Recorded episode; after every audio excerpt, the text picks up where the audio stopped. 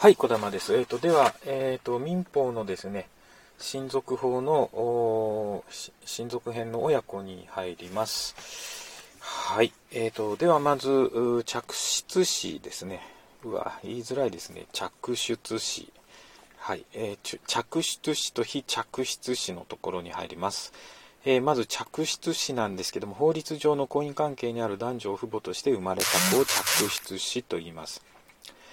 えー、着出詞にはですね、推定される着出詞と推定されない着出詞っていうのがあります。あと、まあ、純正着出詞っていうのもあるんですけども、えーと、まず、推定される着出詞なんですけども、これはあの婚姻成立時200日経200日経過後、または婚姻のか、えー、解消、取り消しの日から300日以内に生まれた子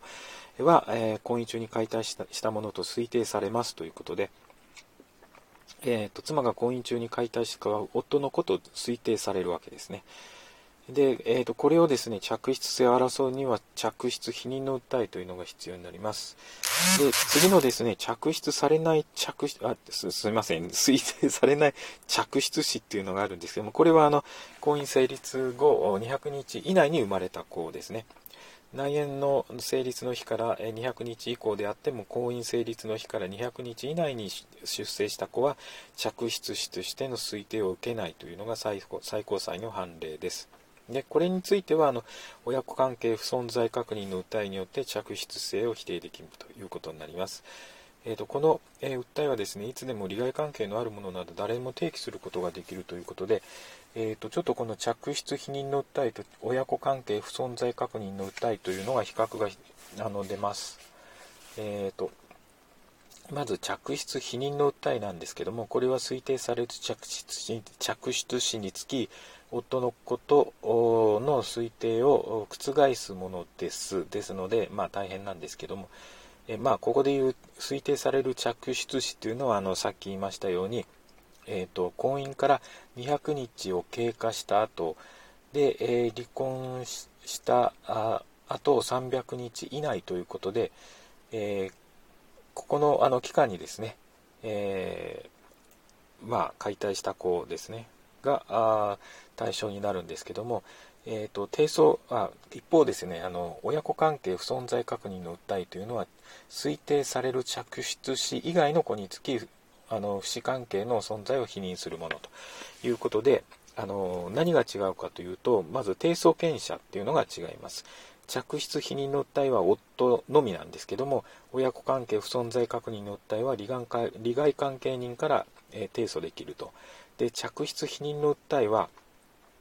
え相手方がこう、えー、親権を行う母、親権を行う母がいないときは特別代理人、これが相手方になるんですけども、親子関係不存在確認の訴えは、えー、確認を求める当事者、えー、当事者の一方が死亡した場合は検察官ということになります。で、えーと、親子関係不存在確認の訴えというのは提訴期間とか消滅自由というのがないんですけども嫡出否認の訴えの方は提訴期間がこの出生を知った時から1年以内ということになりますし、えーと、消滅自由としては夫がこの出生以降に嫡出性を承認した場合に消滅するというところになります。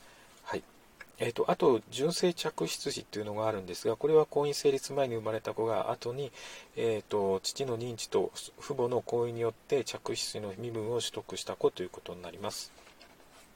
はい、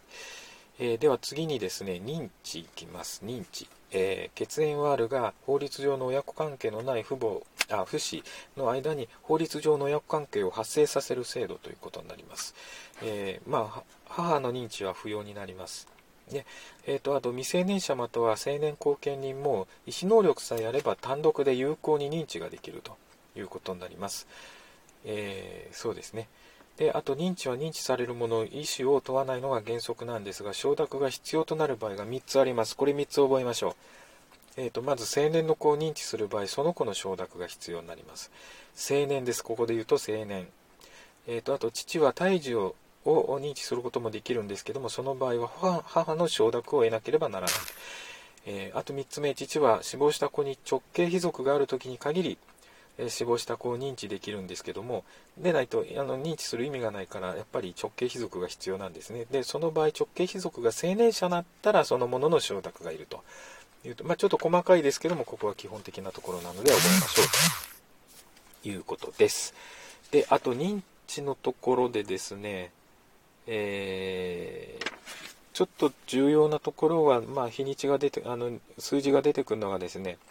えー、いきます。子は父が死亡した場合であっても死亡の日から3年以内であれば認知の訴えを提起することができます。これ787条ですね。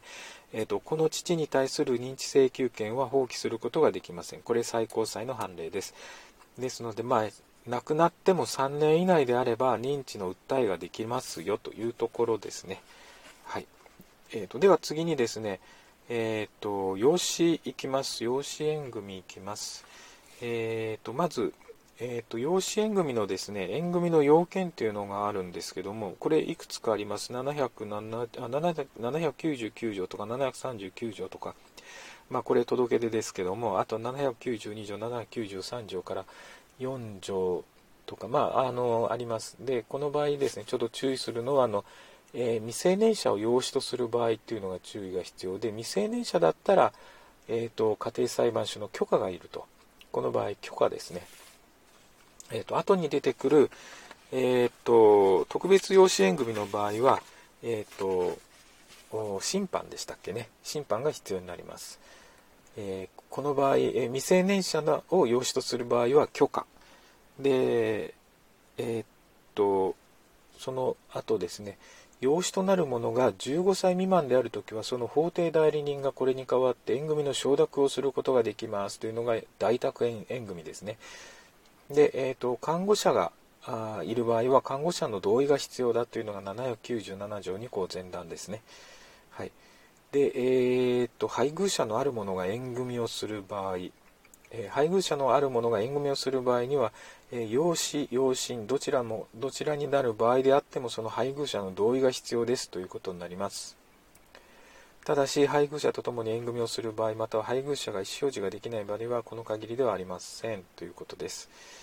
えーと、縁組の効果として養子は縁組の日から養親の嫡出子の身分を取得するというのが890度です。で、あと、離縁するときですね、縁組の当事者は、えー、協議または裁判によって縁組をすることができますということで、協議または裁判になります。で、えー、縁組当事者の一方が死亡した後の、えー、死後離縁についてはあの家庭裁判所の許可が必要になります。一方が亡くなっちゃった後の死後離縁は、えー、家庭裁判所のここでも許可ですね。許可が必要になるというところです。ここまでがあの普通養子縁組ですね。で、次、特別養子。えー、特別養子についてはですね、えーと、さっきのと比較をしないといけないんですけども、要件のところでですね、えーと、年齢が出てきます。えーと、養子は原則として25歳以上でなければならない。25歳じゃないといけないということですね。ただし、夫婦の一方が25歳以上であれば、他は20歳以上で足りますということで、もう片方は20歳以上ということになります。養子と養子となるものは原則として審判申し出時に15歳未満でなければなりません。ただし15歳に達する前から養親、候補者が引き続き養育していてやむを得ない自由によって15歳まで申し立てができない場合は15歳以上でも審判確定時に18歳未満であれば養子とすることができます。養子とする者が審判時に15歳に達している場合は、その者の同意が必要となります。えー、これ、ここではですね、15歳以上になってれば、15歳に達してれば、えー、その本人の同意が必要だということになります。えっ、ー、と、さっきですね、えっ、と、15歳じゃなくて、えーと、成人していれば同意が必要だっていうのが出てきましたよね。えー、ちょっと前ですけども、あの認知のところですとか、まあ、青年の子を認知する場合はその子の承諾が必要ですとかあの直系卑属がある時に限り、えー、っていうところのあのその直系卑属が青年者である時はその承諾をというところであの青年者であれば必要なのか15歳以上であれば必要なのかこれ細かいですけども必要ですね。はい、であと養子となる者の夫婦による看護が著しく困難または不適不適当であること、その他特別に異常がある場合で、この利益のために特に必要があると認められる時でなければ、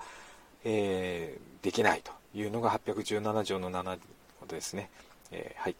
であと養親となる者の請求により家庭裁判所の審判によって成立するということで審判が必要です、